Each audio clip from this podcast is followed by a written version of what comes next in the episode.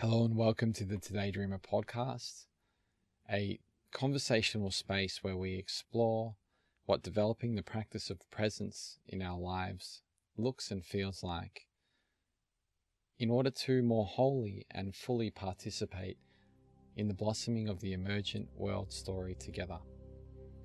Today's guest is Daniel Thorson. I'll tell you a little bit about Daniel before we get into things. So, Daniel is the creator of the Emerge Making Sense of What's Next podcast and a monastic at the Monastic Academy, Vermont. So, Maple is the monastic academy for the preservation of life on Earth, and they've done some absolutely amazing work that I encourage you to check out through their YouTube channel or website. Uh, so, Daniel and his podcast have been a great inspiration in my life and I also would like to point you in that direction if you feel connected to what's shared here today. So, I think that's all. Just before we do begin, I would like to invite you to take a moment with me of pause, coming into a state of presence by, like we do in every episode, just by slowly closing your eyes. And there's an invitation to, as slowly as you possibly can, Take one or two inhalations in through the nose, taking a moment to pause at the peak and just kind of explore for a brief moment of time what that feels like, what that what the subtleties of that space are like. And whenever you may be ready, there's an invitation to just let go and release as you exhale, just as slowly and gracefully on the way out, pausing for a brief moment at the bottom, and then repeating the process one or two more times together.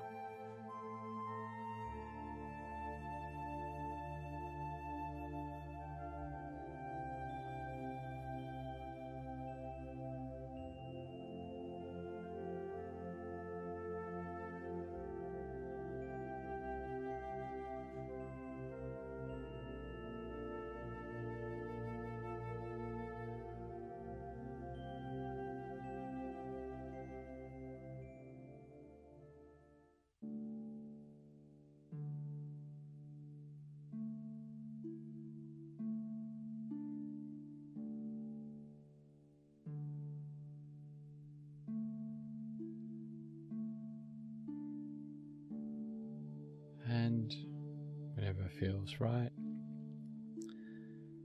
On your next exhale, at some point, it may be nice to synchronize the gentle opening of your eyes with the lower limits of your out breath, remaining in this state of openness and presence as we move into this chat with Daniel.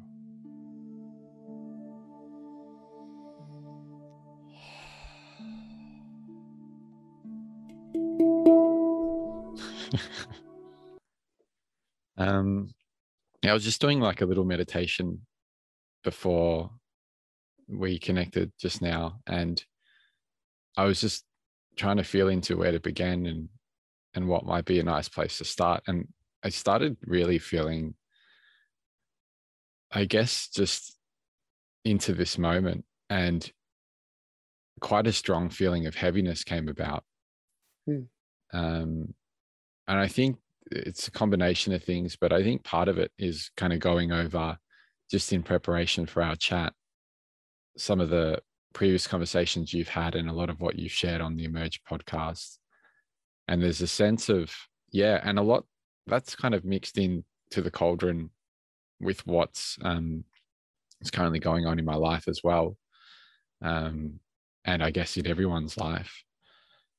Hmm. And then there's at the same time a feeling of like a lightness of spirit and a, and a confidence there as well. And I just felt like it was unusual that the two were kind of sitting next to one another and just hanging out. Um, hmm. so I thought maybe that might be a place to begin. Mm. How does that that feel on your end? Mm. Yeah, it resonates. I think um, there's something about the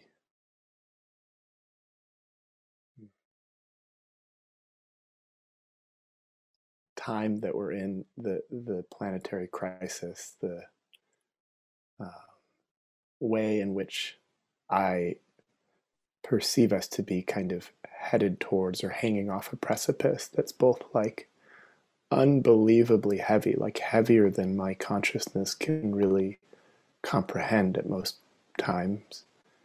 But that is itself a doorway into a kind of lightness of being. And those seem to coexist and almost mutually afford each other in this mysterious way. And so, as I hear you speaking, there's that kind of like mysterious intermingling of those two in me. Yeah. Yeah. I've just, yeah, there's just,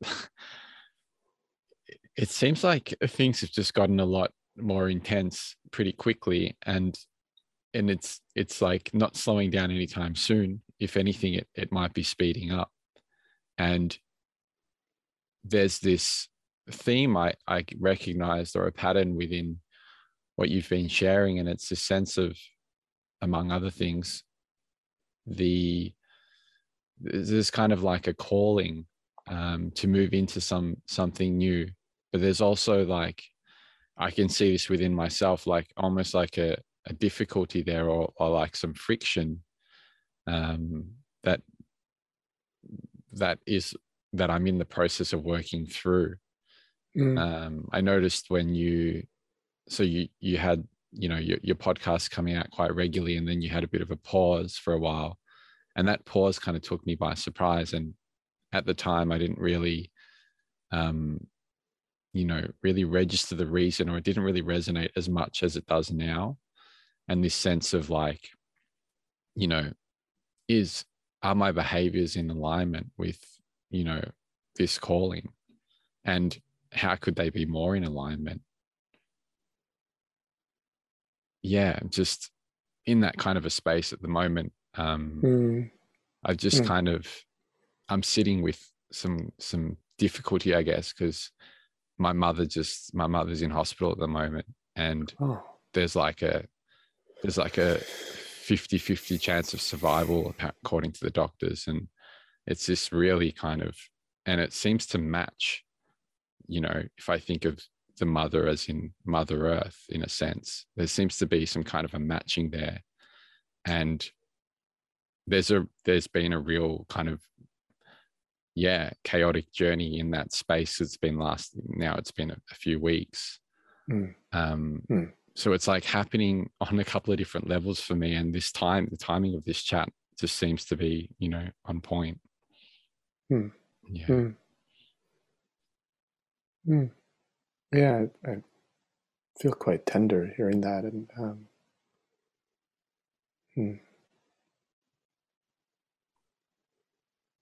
Yeah, it's it's it's a challenge for me because I, I you know I I find myself in a really um, find myself. I've, I've I've made choices that have put myself in a, in a position where I'm surrounded by people at the monastic academy who are attempting to embrace this simultaneous lightness and, and heaviness of our situation and and um, from here, it's uh, it, it seems to be the case that that friction that you're experiencing between what you know is worth loving and being and what is now the way that you are or or the way your life is is actually exactly the traction that's necessary to be in. And it's like, I remember when I was first at the monastic academy, I, I, I actually started like a little podcast uh, before Emerge to talk to Soryu because I wanted to interview him because he had such a weird, kind of heterodox perspective on so many things. And um, something i asked him this question i said like what would you say oh god even it, it still causes me tension to remember this like you know this is like seven years later he, i said like what you know paraphrasing like what would you say to somebody who is um like stuck in a bullshit job in a place that they don't love surrounded by people that don't really understand what they care about who can like knows that something more beautiful is possible for themselves in the world but they have like they don't actually they don't know how to move towards it or achieve it and his response was it was it was essentially good. They ought to suffer. That is the suffering that clarifies that which is worth loving.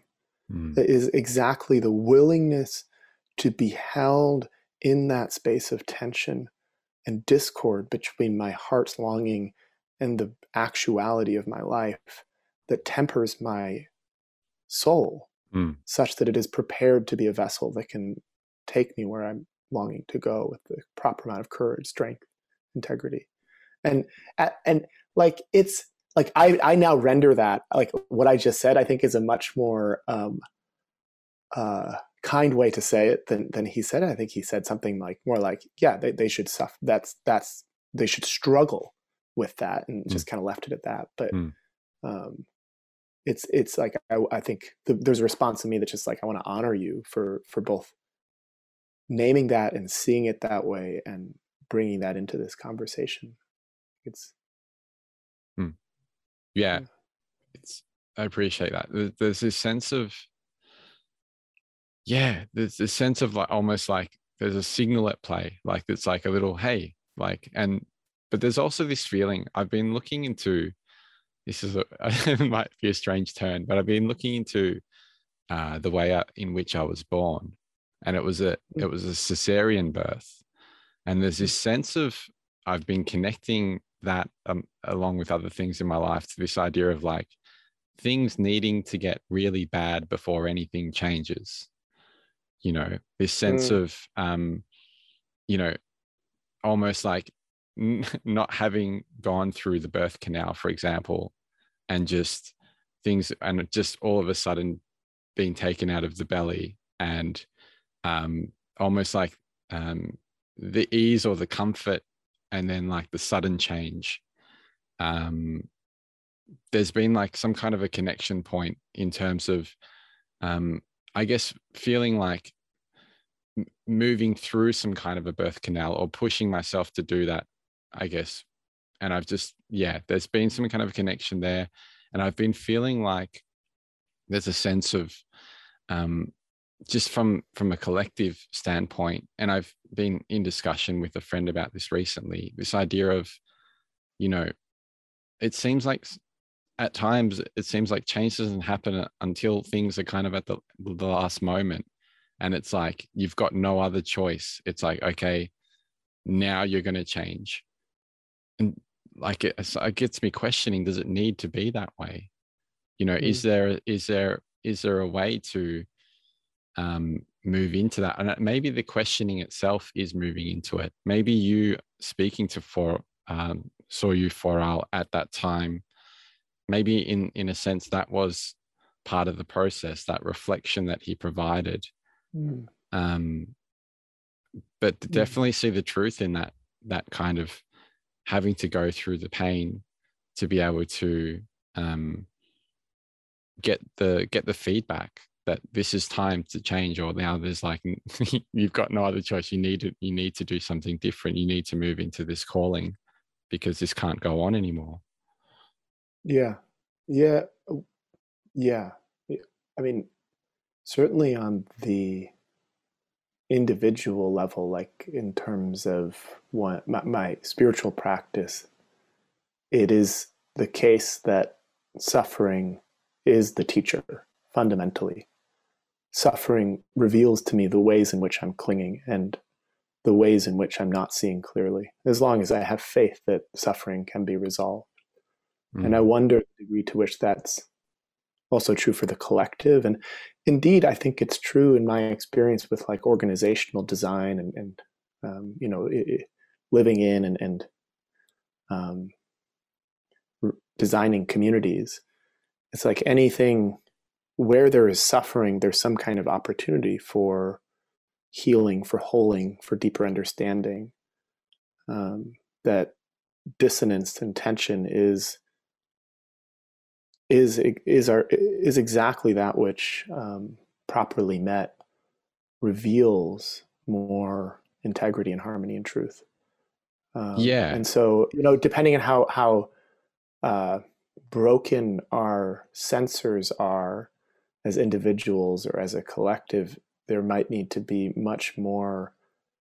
We might need to upregulate the the signal of suffering in order for us to actually reconstellate ourselves. Well, that's where I was going with the whole birthing thing. So it was this sense of almost like, almost like having to train to put effort in because there was, just as an mm. analogy, mm. that's like the, mm. it's like that wasn't required. So it's a sense of mm. maybe it's not, yeah, I'm not the dynamics of how that works. I'm not, you know, um, you know how much effort the mother puts in versus the child. I'm sure it's both.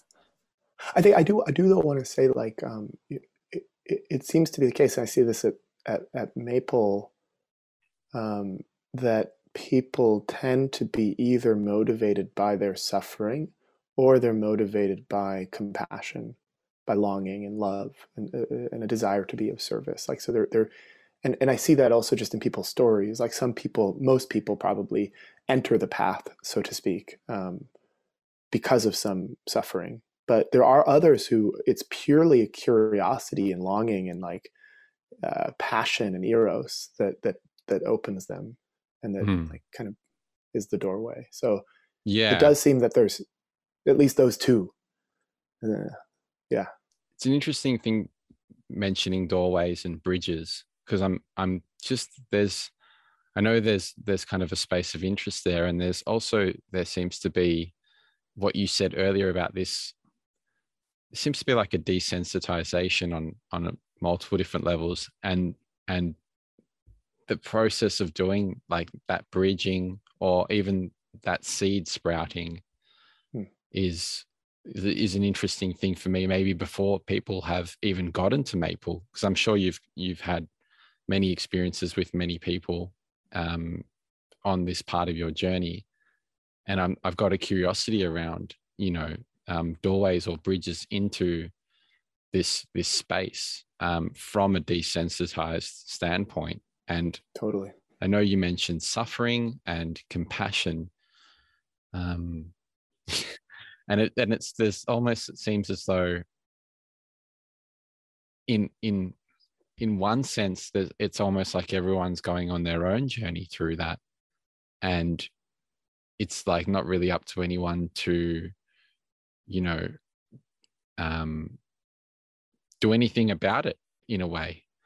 Mm. But then that that doesn't seem completely right because it's not like that things it's like we we have agency you know and there's a sense of maybe creating fertile soil and you know handing out some seeds or something you know mm.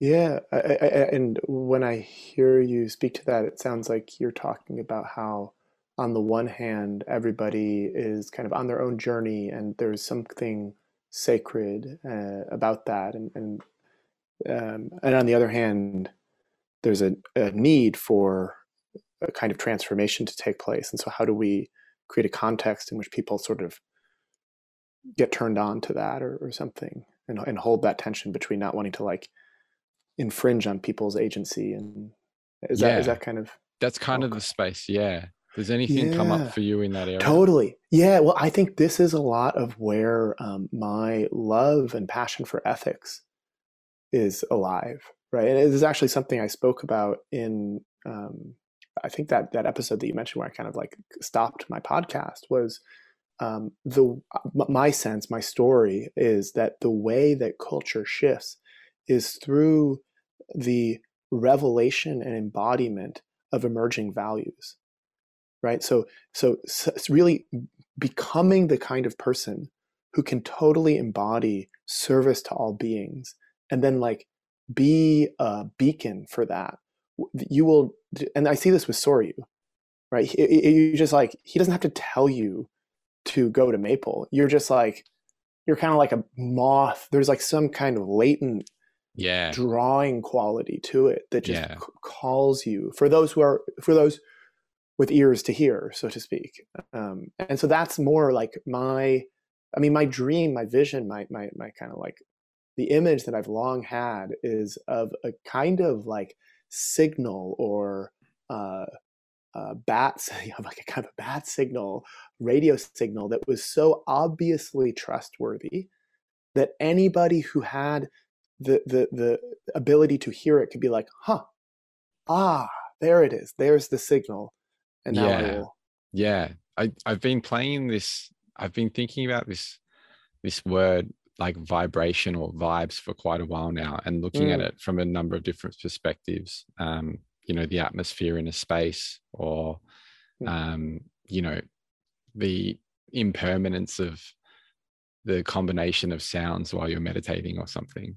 That that one print, um, Mm. and you know, all different perspectives, and it seems like I'd love to go and get into Willow um, in a moment, but there's this sense of like um, harmonization and amplification as well that takes place when um, there are multiple spaces in harmony. And I I went I went away and spent a bit of time at a monastery earlier this year, and and the same kind of thing happened. I had a glimpse into what you're sharing now, but only for a moment. Um. I had a beautiful experience there, and after I came back into um, this space, I noticed that, you know, instead of trying to, um, you know, help people out, just the way that I was being, the space that I was in after that time was doing more than I had ever done before. And people were actually saying that to me. They were like, oh, you're actually um, making me want to change this or that. You're the way that you're living is actually encouraging me. And I was like, there seems to be knowledge is one thing, but then like just the beingness um, emanates that vibe and allows others to harmonize with that um, more effortlessly. It's like like you mentioned, you're you're drawn to that and it just feels right rather than it being something that's going on in your head like calculation or whatever. Yeah, and, and I, I I believe and I, I um, my experience is that that's true for individuals and is true for cultures or collectives. Mhm. And and and yes, I I I I think that's right. That's how I see it as well. Mm. There's this, yeah, there's this, And, and I would I would add though, you know, it's it's there's a, like it's also the case that if we have like appropriate conceptual frameworks uh, that supports us in um, resonating, yes, with uh, that which is able to be resonated with in this way, and then also the degree to which we've say um, worked through our emotional baggage, to put it like in one way, will also allow us to be sensitive again, such that we can resonate. So it's that you know it is in a way that simple, yeah, just to kind of have there be a resonant signal that others can sort of sync up with, but it also does. It's that is supported a lot, I think, by uh, framing it. You know, having a conceptual, philosophical, even metaphysical or ontological framework, like even saying what you just said you know that's there's value in that in that it that will help you and listeners see that that is a possible way of relating to experience.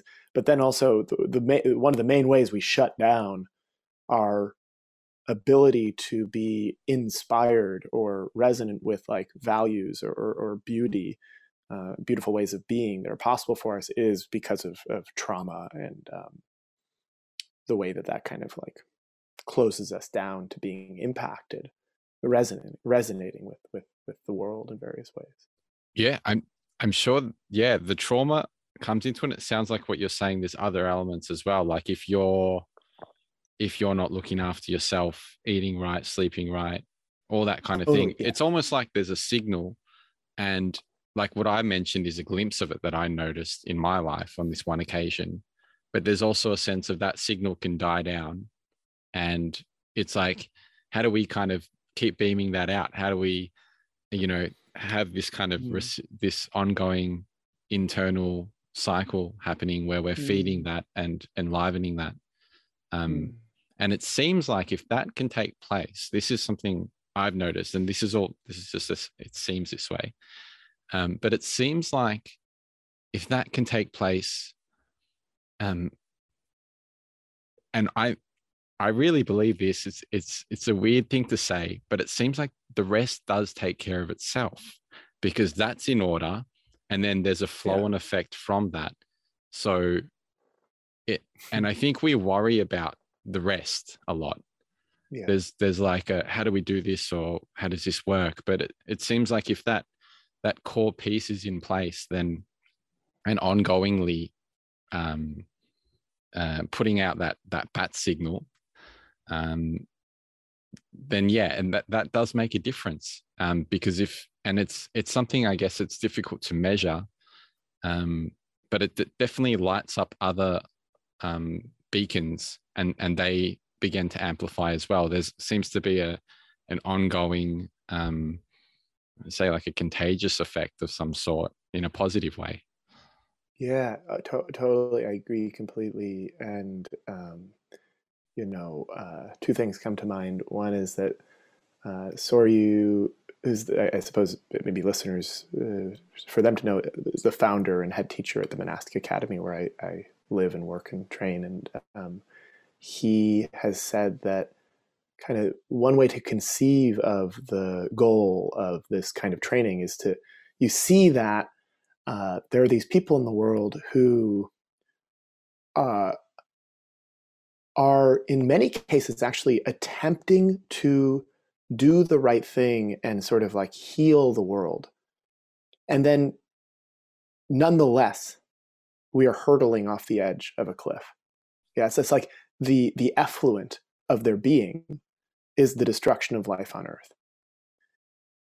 The training is to become the kind of person who without any effort, without attempting to be of benefit to all beings, without attempting to save the world, the, the, the effluent, this the the, the the the the scent that you have is is that of service and, and skillfulness and and it's what you know kind of transforms the world in the appropriate way. And um, this I think is partly what like uh, Nora Bateson and Bonnitta Roy talk about this. Uh, who, are, who are, I don't know if you, are you familiar with these thinkers? yeah i've come like, across in, their, in our work Yeah. Yeah, they talk they talk about this possibility of solving all the problems at once. Yeah, so this idea of the meta crisis is this like tangle of problems, and it's like this idea that there's a way of being that solves all the problems at once, in a sense. Mm. Not because it like there's all the nuclear warheads are gone, but that you're they're of irrelevant at that point. Yeah and they're and they'll take yeah i don't i don't even know how to talk about it but it, it they they i'm like i'm beyond my pay grade of being able to speak about it with words i think but uh it it it rhymes with what i think soryu is pointing to that this is just like it's natural to a certain way of being to heal the planet just like it's natural to a certain mind a certain pattern of delusion to uh destroy life to transform the beauty of nature into money and numbers. Mm. Mm. It it's yeah. It seems like what's coming up for me is this idea of again just the glimpse from being in that kind of a different environment that I went to. Just using this as as the example, and then almost like like a sense of inertia that's taken Totally. place, and Yeah. um, almost like a change in the tides, or maybe not necessarily change in tides, but something new coming, something new being that has been born, that's been, um, you know, that's come to life. Um, that that that brings a sense of, I don't know if hope's the right place to sit, but it Mm, a sense of faith or something like that. mm, Um, and then the- again, this sense of like, just it's just this is like probably a very terrible analogy but i'm i was thinking about this idea of yeah no it's it's, it's bad. Um this this idea of just like um this so much confusion and so much kind of just floating out there um like children floating out on on donuts in the ocean or something. Mm. and and like oh it's almost as if um certain choices can push us further out into the ocean and it's a struggle to get closer to the shore. And i think what's coming up for me is this maybe like the need for community to help each other move in in the direction that feels the most right in their heart um, and again this amplification the the little signals matter as well all the little signals together you know are important so yeah i'm not sure where i'm going with this but that's kind of what's coming up this idea of like just the just the the environment because at the moment i'm in i'm coming from from melbourne australia and mm. they're calling it like the most lockdown city in the world and things are mm. really kind of intense from from that side of things or uh, it seems like you know it's been difficult to get we've not not been uh, allowed to get into nature and spend time with mother earth because we can't leave there's been times where we couldn't leave five kilometers from our home and there's all these kind of restrictions and um, we can't gather in in groups. Um, protests have been made illegal um, during certain parts of the lockdown and um, you can't visit other people and there's been this real sense of um, further separation and it seems with a lot of bills that are being passed at the moment and and pushed through that that's that's getting more intense. Um, so it, it just it feels like for me anyways i feel like i'm in the belly of the beast at the moment. Yeah. and that there's a it seems quite different from being in an, and i feel like a lot of people are probably in a similar position um, you know, no matter where they are in the world, they could be in a similar kind of state where they're surrounded by um, certain forms of distraction or certain things that um, promote, um, you know, addiction or desire or whatever else. There's a sense of like um, environments um, or hubs that make it very um, very much easier to connect to that signal and um, not easy. I don't think easy is the right word, but it's just it's mm. conducive for that because you've got the community and you've got people around, you've got the supportive network, and you've got maybe an ecology of practices to go through. But I've just got a question about like, yeah, like this question's coming up around the middle of of of the belly of the beast, and mm. in a sense, we're all in that space, you know, um, yeah does anything come up for you when i when i talk about these environments or these these kind of yeah. spaces we find ourselves in? Yeah. Yeah.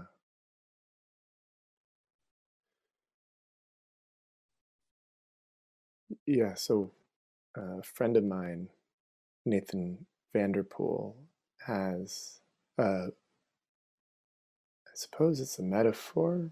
Yeah a metaphor of um, ability and difficulty.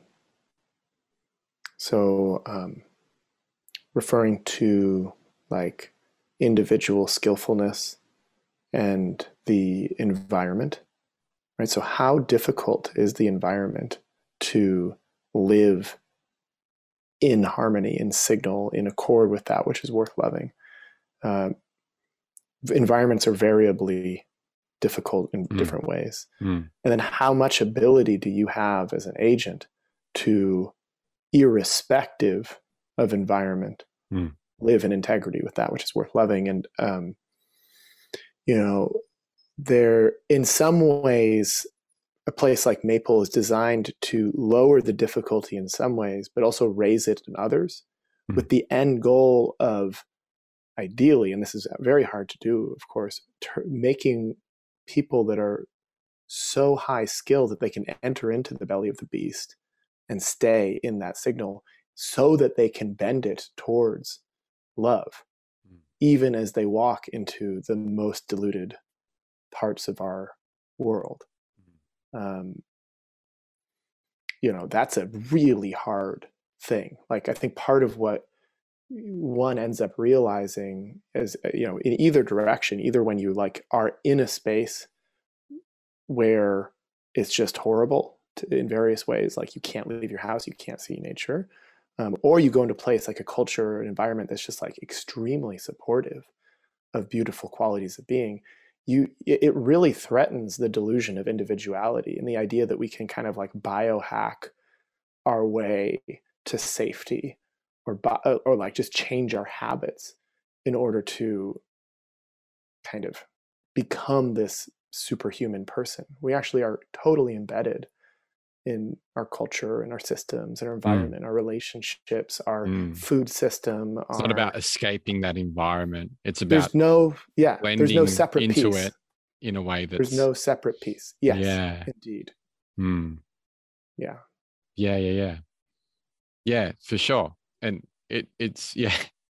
Yeah, I get where you're coming from in that space. I think I heard you even mention this in in one of your conversations around it's almost like a it's it's kind of it's insane to think that there is that it is separate um to forget about the sense of obligation and responsibility yeah yeah i i i see this in my younger self wanting to kind of i guess run away externally and not realizing totally that there's a sense of like you could never get away because it's not about the external environment yeah totally Oh, yeah. yeah. I mean, but the difficulty still, thing's still real though. Like it's still like a oh, super real. Yeah, yeah. it's absolutely real. Yeah, and there's a sense of and like, and it's not. Eh, a, I get frustrated sometimes with this idea of like when I notice it, I can notice myself being taken over by it, and I don't like it.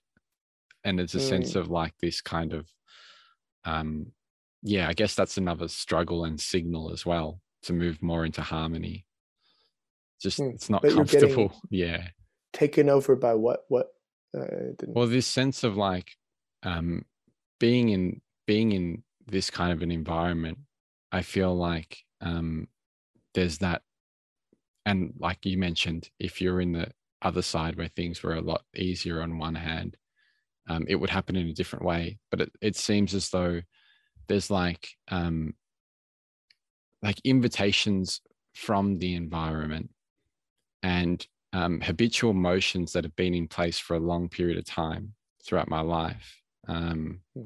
like programmings.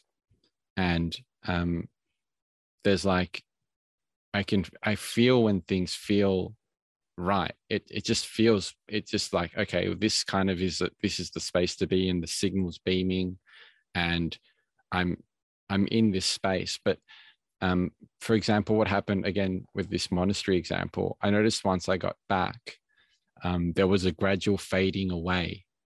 Something still remained, but it was a lot weaker than that initial point of return. Because in that point of return, I was like, what is going on? This is like, I've never been in this kind of space before. And I just feel like every step I'm taking is just completely present and alive and full of life. And, yeah. and so, um, full of meaning as well mm. and um it felt it felt like it felt like i was in harmony i guess mm. harmonizing with everything and then mm-hmm. That gradually faded and that's what i mean by you know the sense of that's yeah. not that wasn't that's not stable it wasn't stable within me and um that signal was kind of flicker it flickers and it's it's not it doesn't I guess there's an attachment involved with like wanting to hold on to that space. Um, but yeah, it's just an observation, I guess. Yeah, I think it's it's easy in our culture to blame ourselves for losing the signal. Yeah. Um, and I think partly what I'm pointing to is both the that it's not our fault, although, you know, that's the one aspect of what can maintain the signal is our own diligent efforts and discipline. But that also we just need to transform systems so that it's easier to be in that kind of harmonic relationship with the world. Um, mm, mm-hmm. That, that, that it's not enough, even if you could. And I think you can. I've seen it. I, I lived in Boulder, Colorado, where this kind of thing, like it's possible to kind of create a little God realm on earth what did you see uh, there? oh, you know, um, how do I describe it? Kind of like people with a lot of capital and and social capital and financial capital who could um, have access to wonderful spiritual teachers and retreats and the best food and the best uh, kind of like tech techno boost for physiology. And um, they were just extremely happy and well calibrated in a lot of respects and vibrant. Um, but also there's a sense that it just isn't quite I can't I'm not sure I can put my finger on it. It's not quite it's not in harmony with the whole somehow. This, something comes up for me when you're sharing this is this sense of there's this idea that I've had in the past as well. And it's this sense of, all right, well, maybe you prosper in that in that in that way or with that trajectory and then once you're once you've worked out things on a financial level or anything or or like um you know once you've got the means to create that kind of a space then you switch. But i think i think the process of of of getting the means or, or or getting the finances to do that i think in in that process something goes on as well. Um, not quite sure what it is, but there's a sense of um, change within us in by the behaviors that are connected to certain values. So mm. it's like if the behaviors are in line and and and in line with certain values that are really like at the core of our being, there's a sense that again everything the rest takes care of itself. Mm. Um, I don't know. This is what comes up for me because I've had that idea in the past of like, oh, I'll make a bunch of money and then I'll just create a space and then everyone would just be, everything will all be good. But I think in the process of, of what I've begun to realize is like, all right, well, if I'm focused on the money, well, that's going to breed something within me that maybe won't be the best for the space. And I don't know if I can really quantify it, but, or, but does that kind of? Yeah, it's it's it's, it's related to it. It's not what I was pointing to in that, but it is, I think, the case that we fool ourselves in thinking that we can participate in this system that is destroying life on Earth in a way where it benefits us without kind of getting our soul dirty.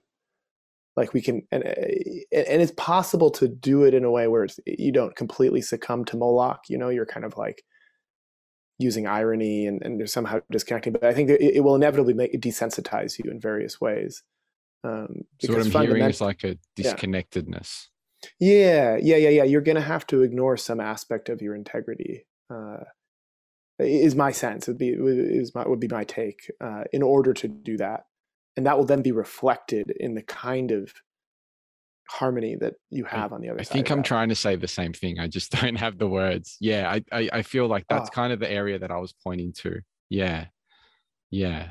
I was just yeah. I just felt that within me through the example of of money or something. Um, but that makes total sense. Yeah, mm. yeah. Mm.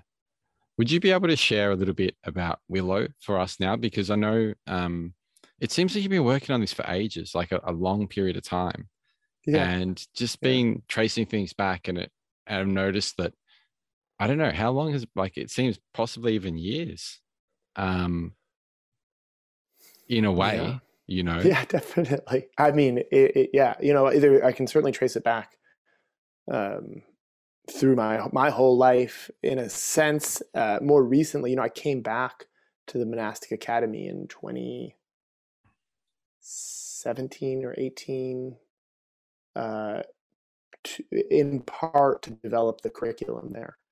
And um, eh, through a lot of twists and turns, the Willow program that I'm now in the last two weeks of leading um, was born. Uh, and so it wasn't originally why I came back, but it was made clear that we had to that the best thing to do would be to create a kind of ulterior space where we could prototype and experiment with some shifts in the system design that I felt and that we felt were like um, important to experiment with. I think this is so exciting. I think like what you're doing oh. is like it's like it's so it's so exciting. This is like yeah, and it sounds like a lot of fun as well. Like oh yeah, it's like to just like let's just like try a bunch of stuff out and like you know see what fits where and let's have fun with this and explore and and you it's all for such a beautiful kind of there's such a beautiful um you know heart space behind it that it just feels like mm. it feels so nice. There's something really nice and fun and like exciting about it. That's what's coming up. Yeah. Uh, yeah i i mean it's you know there's a lot of different uh, pieces for me like um, yeah. it's the first time i've i've been a, a, a teacher really fully in this way like where i'm the teacher in this in this space uh, and there's all kinds of like personal challenges related to that. And so like there's like the personal aspect for me and then there's the more just sort of like creative uh yeah. like that uh, that this exists now at all. And, and the learning that must take place like there's an oh, acceleration yeah. of learning through the teaching process so totally. Oh yeah. Wow. no it's really good. It's really it's it's been a lot of fun and i feel super grateful that um you know maple trusted me enough to let me do this, that Willow trusted me. You know, Seishin is my collaborator. She's the founder of Willow, trusted me enough to uh, let us run this experiment here. That these like people came who, in many cases, I had never met, who yeah. just like entrusted their lives to this experiment for yeah. three months is wild. Yeah, that that that the conditions came together for this is is amazing. Uh, tell us about it. Yeah. So what, what's going on over there? yeah. Well, so um, how to frame it? It's a three month kind of neo monastic experiment, three month residential training, about an hour and a half east of Toronto. And there's eight people living together, training together full time with a modified monastic schedule. So we took the kind of schedule that we use in Vermont at the monastic academy there and and and the schedule in a monastery is as you know from your time there is kind of like the spine of the monastery. It's Would you be able like, to just before we continue could you maybe get into a bit more detail on the schedule because I'm curious about um there's a real curiosity about um this idea of making your home a monastery for me and this mm. idea of like bring that back so just a glimpse into that might be great yeah, yeah, yeah, yeah. So um, we, we've we've shifted around a bit over the last three months, um, but right now uh, we pushed back the start time actually just a couple weeks ago because it was getting it was staying dark later, so we wanted to have the exercise period be during the, the daytime. So um, we start in the morning at 5:30 a.m. with about uh, half hour of chanting and so we have some chants that we do that kind of like present some of the ethical commitments and uh, intentions for how we use this time of training. And then we move into an hour of seated silent meditation. Then we do an hour um, exercise period every day, which is what do you do really, for that? Really, uh, different people do different things. So you know, I have my own kind of physical practice, but uh, uh, and we help people if, if you if they come into the training they don't have any kind of physical practice we'll like teach them based on what they're interested in um, different things to do but it's, it's critical actually like we will sacrifice meditation before we sacrifice exercise in the schedule um, yeah it's, really fundamental. Is it like do you go for runs or do you like do a bit of yoga or? I do a bunch of different stuff. I, I do yoga i have a banded weightlifting um, thing that I do. Yeah. Uh, sometimes I'll do sprints. Uh, yeah. I just move the body. body. Yeah. Yeah, yeah, yeah, and and and you know, um, it it's very helpful because in doing this kind of training, you can often run into patterns of energy that are really challenging and will kind of get you into rumination cycles where like the energy is stuck and you can just create a lot of problems for yourself. And so you know exercise is good for a lot of reasons but one reason it's good is that if you or if you're exercising hard enough you ha- you cannot sustain that and you just have to let go mm. of some whatever way of being you were coming into the period of exercise with. And so if you if you if you manage to make it through the meditation period while still having a coherent sense of self, then the exercise period is another opportunity to just like blast through that and yeah. find freedom on the other side.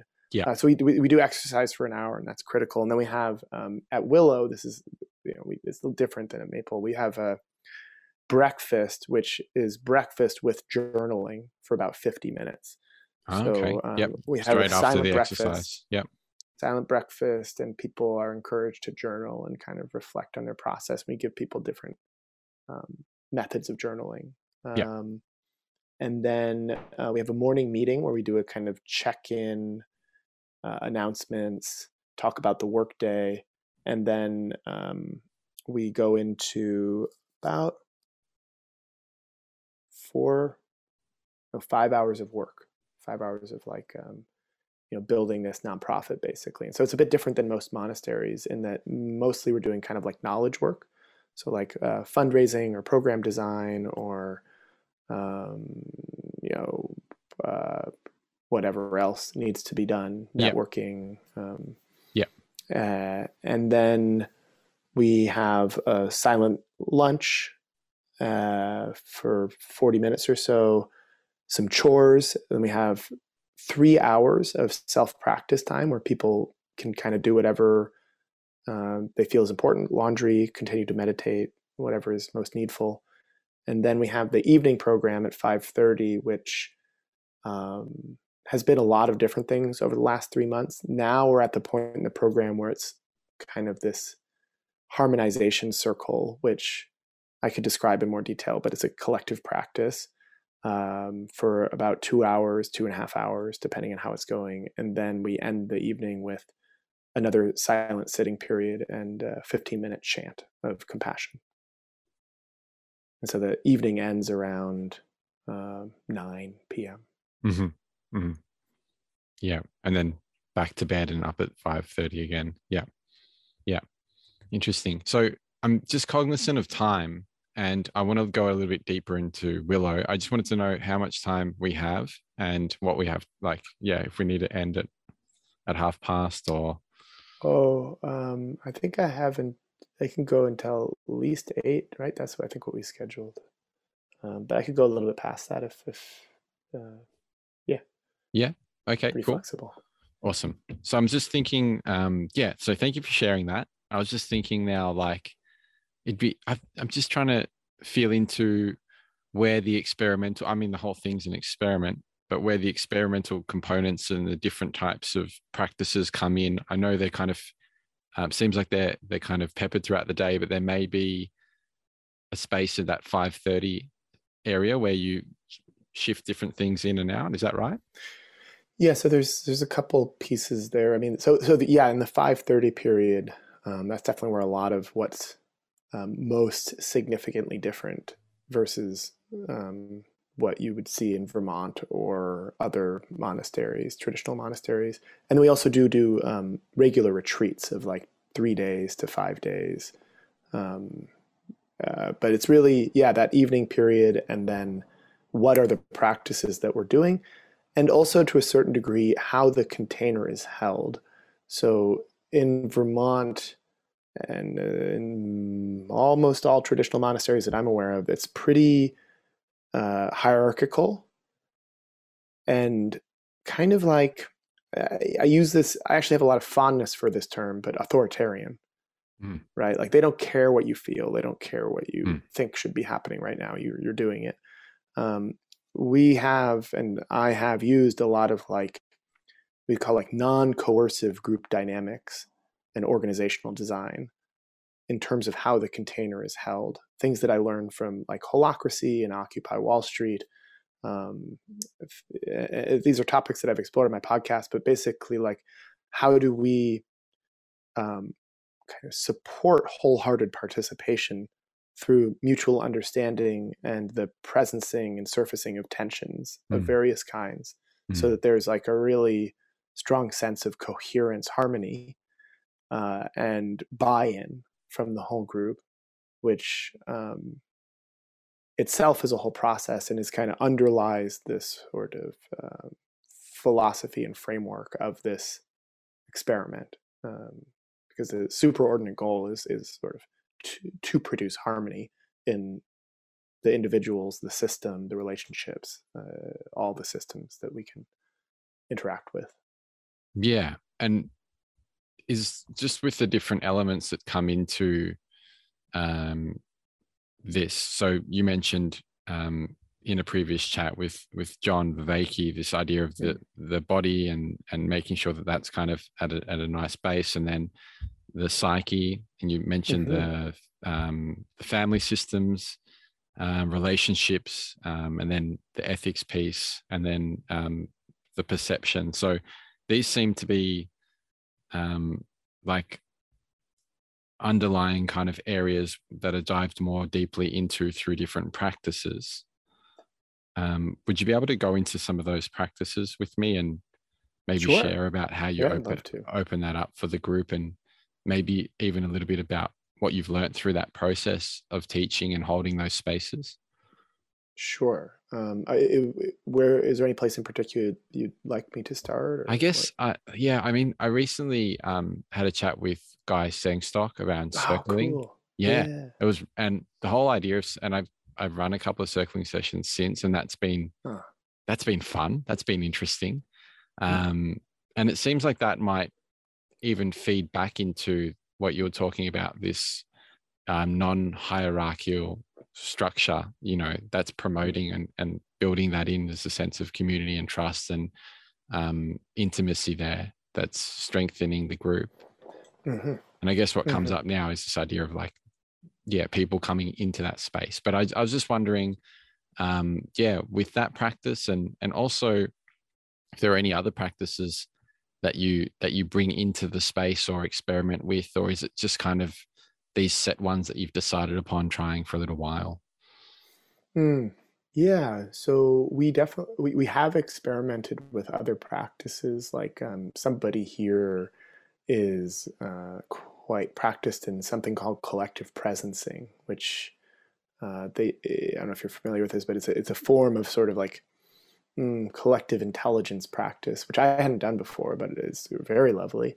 Uh, and then we've also um, created some exercises based on our experiments in the group. Like we've just created new practices together um, and and sort of experimented with that. But but, but mostly we we are sticking to the ecology of practices that um, you know I I I taught that are associated with those five aspects of harmonization. Um, and the circling in particular is fascinating, I think, because from my perspective, it is a kind of like foundation on top of which to build other um, collective practices on top of. And so uh, when I mentioned the 5:30 to uh, you know the the thing we do in the evening, the evening part of the program, what that looks like now uh, and this was always the goal in the program design. And I didn't know what this would look like, in fact, or if we would get there, is uh, something like a harmonization circle where we sit together in circle, the eight of us, and we're trained in all of these practices, all of these moves. Um, and we, based on what's present and what's emerging in that field, we uh, deploy different moves in order to bring whatever systems into harmony. And so sometimes we'll do psychological healing, sometimes we'll meditate, sometimes we'll work on the level of perception and emptiness, sometimes we'll circle a relational tension, sometimes we will uh, do ethical reflection and sort of sense into values or tensions in that space. And we'll kind of weave back and forth between them in order to create a superabundance of harmony across all systems. It's but really that, interesting. but that depends on there being a kind of like legibility and um, sensitivity to harmony yeah. and disharmony within those different aspects yeah. within each participant. Mm. Yeah. So, so it took a lot of, of, training to get to that point, but we're we, get, we just got there a little while ago. Yeah, yeah. yeah. I know. I mean, it's a i think it's a continuous sounds like continuous thing that oh be, yeah you know and it's like what's coming up in that moment and what's being called for. And it's almost like all these different practices and all these different areas of experimentation and play have built in uh, different energetic systems within you that you that you can call forth when they're needed in that moment if you're sensitive if you're sensitive enough to that totally. that that um, request. It reminds me in a strange way of have you heard of like um, the amazonian dietas no. where so um you know shamans in the amazon or you know different people go through the process Mm. of dieting um different plants and for example um the rose so you could you know um drink rose you, you fast you don't drink anything else for you know weeks or months or sometimes years um and you or you drink or you eat sort of enough food to sustain your body but really bland foods every couple of days and you connect with the spirit of this plant and Mm. then um it, at the right moment in a in a in a kind of a ceremonial space when someone's requiring healing um these these energetic pathways from the plant come up and they come out in Mm. songs so Mm. that that song is sung um at a certain kind of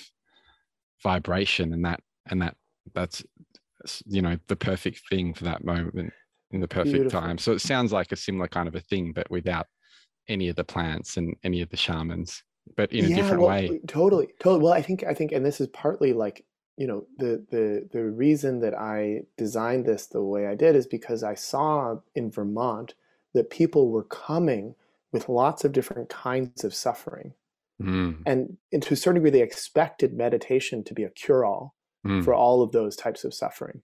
mm, and they're not like wrong. There's a certain way in which that's true. Like meditation over a long enough time horizon practice with sufficient skill is a kind of cure-all magically because clinging ends up being that which supports all other kinds of suffering. Sort of but like the devil is in the details. Our lives are made up of particulars and uh, a lot of people you know uh, the, the, the suffering of meaninglessness is different for the most part, than the suffering that meditation deals with.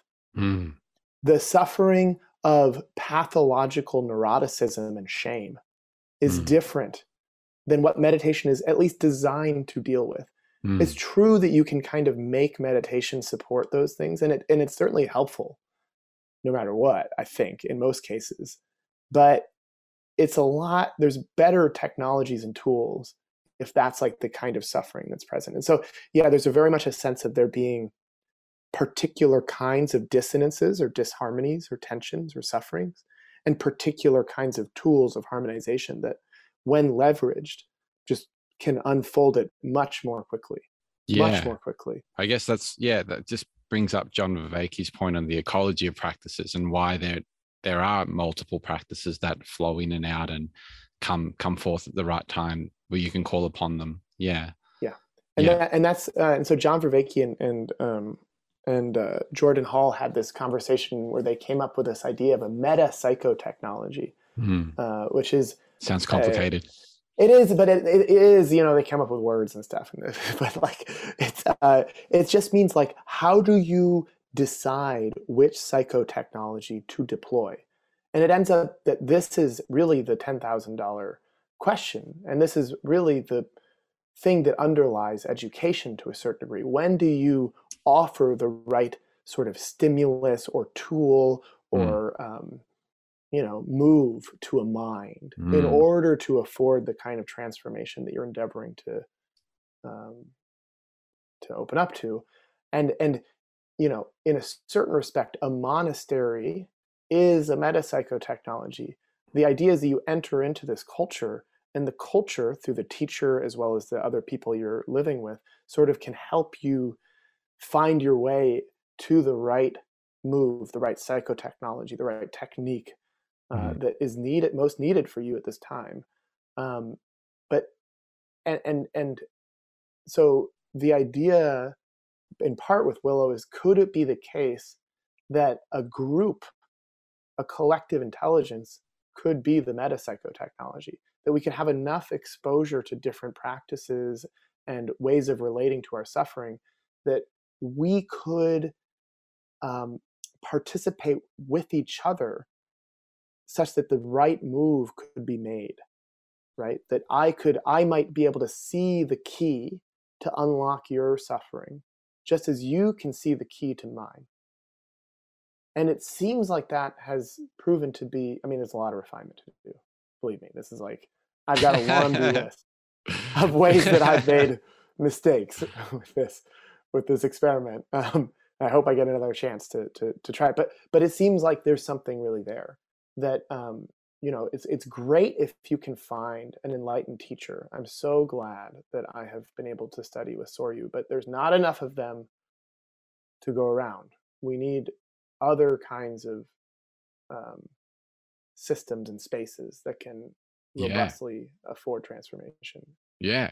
It's just coming back to this idea of it's, yeah, it seems like, again, these kind of beacons and this kind of these signals that are getting set, getting sent out. And I'm just picturing Soryu as, and, and and that being rooted in, again, these um, ethics, you know, and, and the, and the, the way in which just breaking it down, the behaviors come through and how aligned that is yes. and then how strong that you know emanation is and then having groups seems to be like a like this is something i've been thinking about a lot is this idea of um, the amplification in groups so having um, you know str- a stronger signal by forming a group or by getting together with other people that um, are aligned in in certain ways. So it's a sense of like um, but it seems like what you're yeah what you're doing is almost like i'm just picturing like a group of like magicians or wizards or something and you walk in and they just they can just sense by a, a, a, a beingness what is needed and just provide that spell. And um not that everything's instantly fixed but it, it it might enliven you know a seed within you to allow you to come into deeper resonance with that harmony and contribute to the again contribute to that you know become a wizard yourself these are just what's going on pictures no, in my mind it but is exactly you're getting it exactly. I mean, that's the, the the my dream is you know, or it. I want to live in a world where it's as common to go do training like this as it is to go to the military. At least that common. Yep. And um, these kinds of spaces, like we've had now a few guests come, and and um, only recently we opened up to guests because we we're kind of cohering as a group, and it's amazing. They step into it, and it's you know it's just a different way of being. And three months is not enough. Like this is it really is kind of like a lifestyle. what do you you mean know, three months is not enough Um, enough for what What did I say? Hmm. I mean, there's lots of ways I could go with that, but but it it's the group is becoming individuated. Mm, It's finding its uniqueness, just as each individual in it is individuating and finding their power, their sovereignty. And like as that happens more and more, the group field becomes more potentiated, more coherent, more intelligent, more able to deploy the right spell. Mm, And that that refinement is ongoing. Um, and it just takes it takes time. It takes time, it takes practice, it takes experimentation. Um, Mm. and I can but I can see like I could imagine a community like this after like five years and just like the potency with mm. which it would receive individuals and their unique suffering yeah and its capacity to kind of transmute it into harmony is is beautiful to me like that possibility yeah. I mean yeah it's just making my heart smile just the idea of it. Mm. yeah. Yeah. yeah. Wow. I don't yeah this is just like yeah been such a special sharing. I think yeah just i'm just picturing like you being in that group space and focusing on this and working through all these struggles and maybe being so deep in it that there's a lot you maybe can't see that's happening through the motion of this um, but i can definitely feel it so i just wanted to Mm. share that with you and i'm sure a Mm. lot of other people can and i'm sure it's kind of yeah it's it's a beautiful there's a beautiful thing building here and um yeah, like I mentioned earlier, it's very exciting. And I know amongst all the excitement and everything, there must be a lot of um, again heaviness and difficulty and mm-hmm. um, you know you know like you said a few stumbles along the way and things like that um, but i think just the, the, general trajectory of what you're doing and, and the value behind that um, is almost feels like there would be such an engine you know such a kind of something that's that helps you move through those spaces um, and uh, and absorb the teachings from them. Yeah. Mm. Sorry, you broke up a little bit. I think I heard what you said though. Are That's okay. You, yeah. Oh, okay. I was cool. I was talking to someone recently, and they were kind of saying that um, it was a, it was a great conversation. They were they were saying like sometimes the words that almost don't even matter. You know, it's just mm. like there's there's a lot else that's being I, well i do want to say i mean i heard i heard a lot of what you said and I, I appreciate the reflection a lot. And it's very valuable to me to talk to somebody who gets it who's outside the container uh, um, uh, it's it's hmm, how I say there's a part of me that can see the beauty of what is happening here and is just like very alive with it, uh, especially in talking with you and seeing it reflected by you. Um, and then there's another part that's just like, this is fucking hard. Like, I've worked so hard on this, and the gap between my vision and my dreams and the actuality of it is vast. And the mm. necessity for there to be many, many more spaces like this mm. in the world, in my estimation, mm. and the skill and and like bundle of skills necessary to host a space like this like it's taken me five years more than that a mm. decade mm. of training mm. and i still feel like i'm not really up to it and so I'm, I'm on the one hand i'm like yeah this is great and on the other hand I'm like holy shit this is hard and i feel just humbled by this experience and challenged in ways that it's been the it's been one of the most challenging. It's been the most challenging. No, it's been in the top top top top five most challenging things of my life. Yeah. Uh, there's some reason that is like, I, yeah. Yeah. There's this idea of what you what you mentioned in that last podcast when you're closing things off about um like almost like being proud of the way that we you know can understand and think about things but without the behaviors matching that pride. Um, and it just being this kind of, you know, yeah, just like it's just there's like a it's hard to even put words around it, but there's Lack a sense, integrity.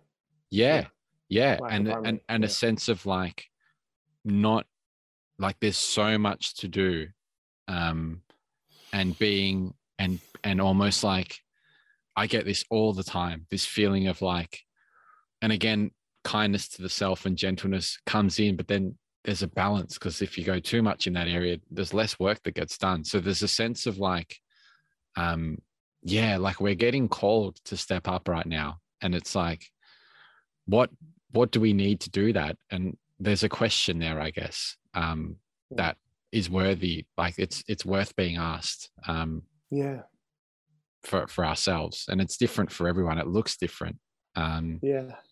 but yeah, yeah, well that's that's that's that's like i had this conversation with Zak Stein when i restarted my podcast and Zak Stein is like one of my favorite people in the world. He's mm. an author who wrote this book education in a time between world uh, between worlds and he, in a lot of ways reading that book is what made me realize i needed to go back to the monastic academy because he he's, he presents the planetary crisis is fundamentally an educational crisis. And it's exactly what you say. It's like there, the, the, I, what we need is spaces where you can go where, or where humans can go, where it feels right, right? It feels like it's an integrity. It feels like it's in trust, like it's trustworthy. It's, mm. it's harmonious.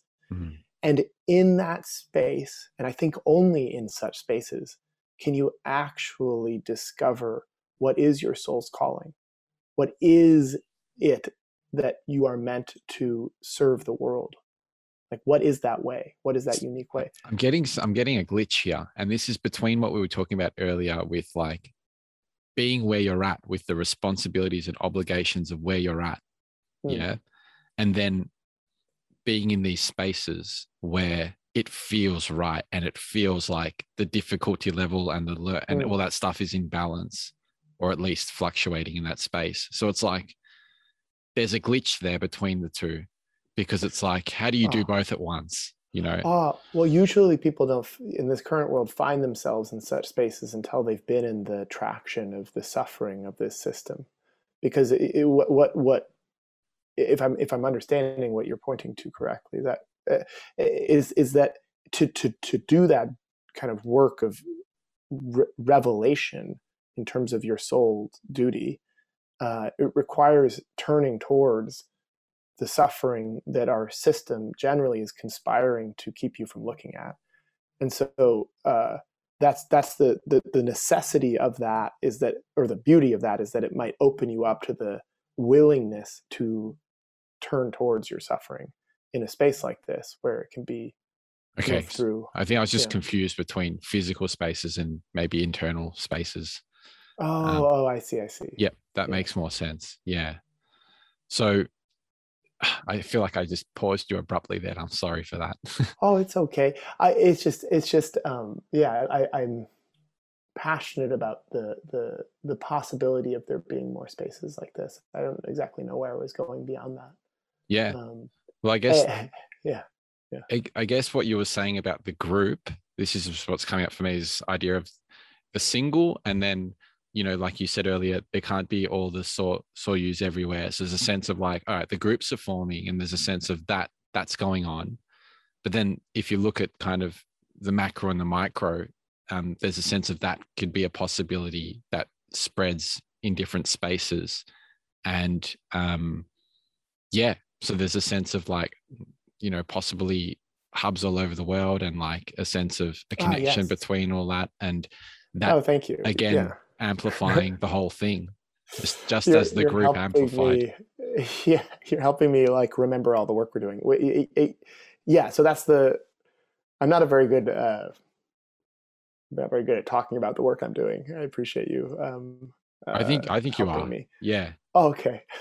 Thank you. Um, well, so exactly right. So um, the idea, hopefully, is that if we get good at this, we can go to different locations in the world yeah. and um, invite a team who basically want to uh, launch a wisdom institution in a different city in a different geographic region um, we do a three month intensive to harmonize the collective intelligence and then support them ongoingly. We're actually building a whole digital backend to help automate the running of these kinds of uh, environments you know things like admissions and marketing and uh, food procurement so on and so forth. And and then you know ongoing support in various ways from the the central hub in Vermont. Um, uh, and we call it, we call it the monastery in a box which is modeled after uh, a lot of like different franchise systems basically yeah, that yeah. make make it easy to boot this up um, without being too centralized, allowing for kind of individual idiosyncrasy and experimentation. Yeah, but that's that's one of our hopes is in terms of how we could create a kind of flourishing of wisdom institutions. Yeah, um, it seems like there's like this idea of decentralization is booming at the moment, and the connection to that space is interesting in this kind of a context, and as well like piggybacking on all these successful um, forms of organization with from all the franchises this is this is cool. Yeah, it sounds like there's um a lot of brilliant minds working together to, to make um this this possible and the, and and it, all, honestly it feels me um it it it it tends to kind of not take away from the heaviness but increase the lightness mm. of the spirit at the same time so mm. there's something really nice about just finding out about all of this and yeah i'm just i'm just really happy about it um mm. so yeah that's beautiful. Thank you so much for sharing. And yeah, I feel like you you are very you're very skillful in the way that you share. So um yeah, I don't agree with what you said earlier. Um, but yeah, there's just been so much here, and even just the process of preparing to chat with you and wanting to, you know, go gave me an opportunity to go back over a lot of the conversations I've heard, you know, and I, I think the second or third listening really it's almost like reading a book and another couple of times it's it, new things come up and hits me at a different stage because we're always in this flux of change. Mm. Um, mm. So just wanted to share my appreciation for yeah this moment and and and thank you for yeah for doing doing this chat with me or having this shared space with me. Yeah, thanks for inviting me, Michael. It's um, been lovely to have this conversation and to, um,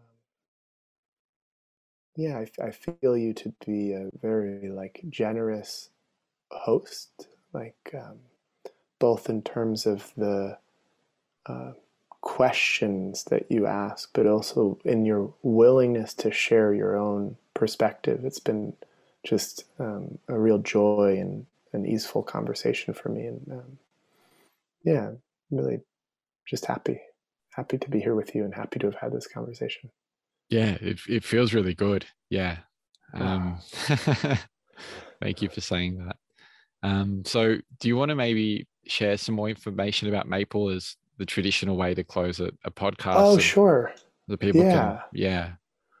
Yeah, what, what to share? Um, what, uh, well, so you can you can uh, go to monasticacademy.org and, and find out more about Maple. We're also running. I, it looks like we'll be running another three month intensive in San Francisco next year, um, probably towards the end of the year.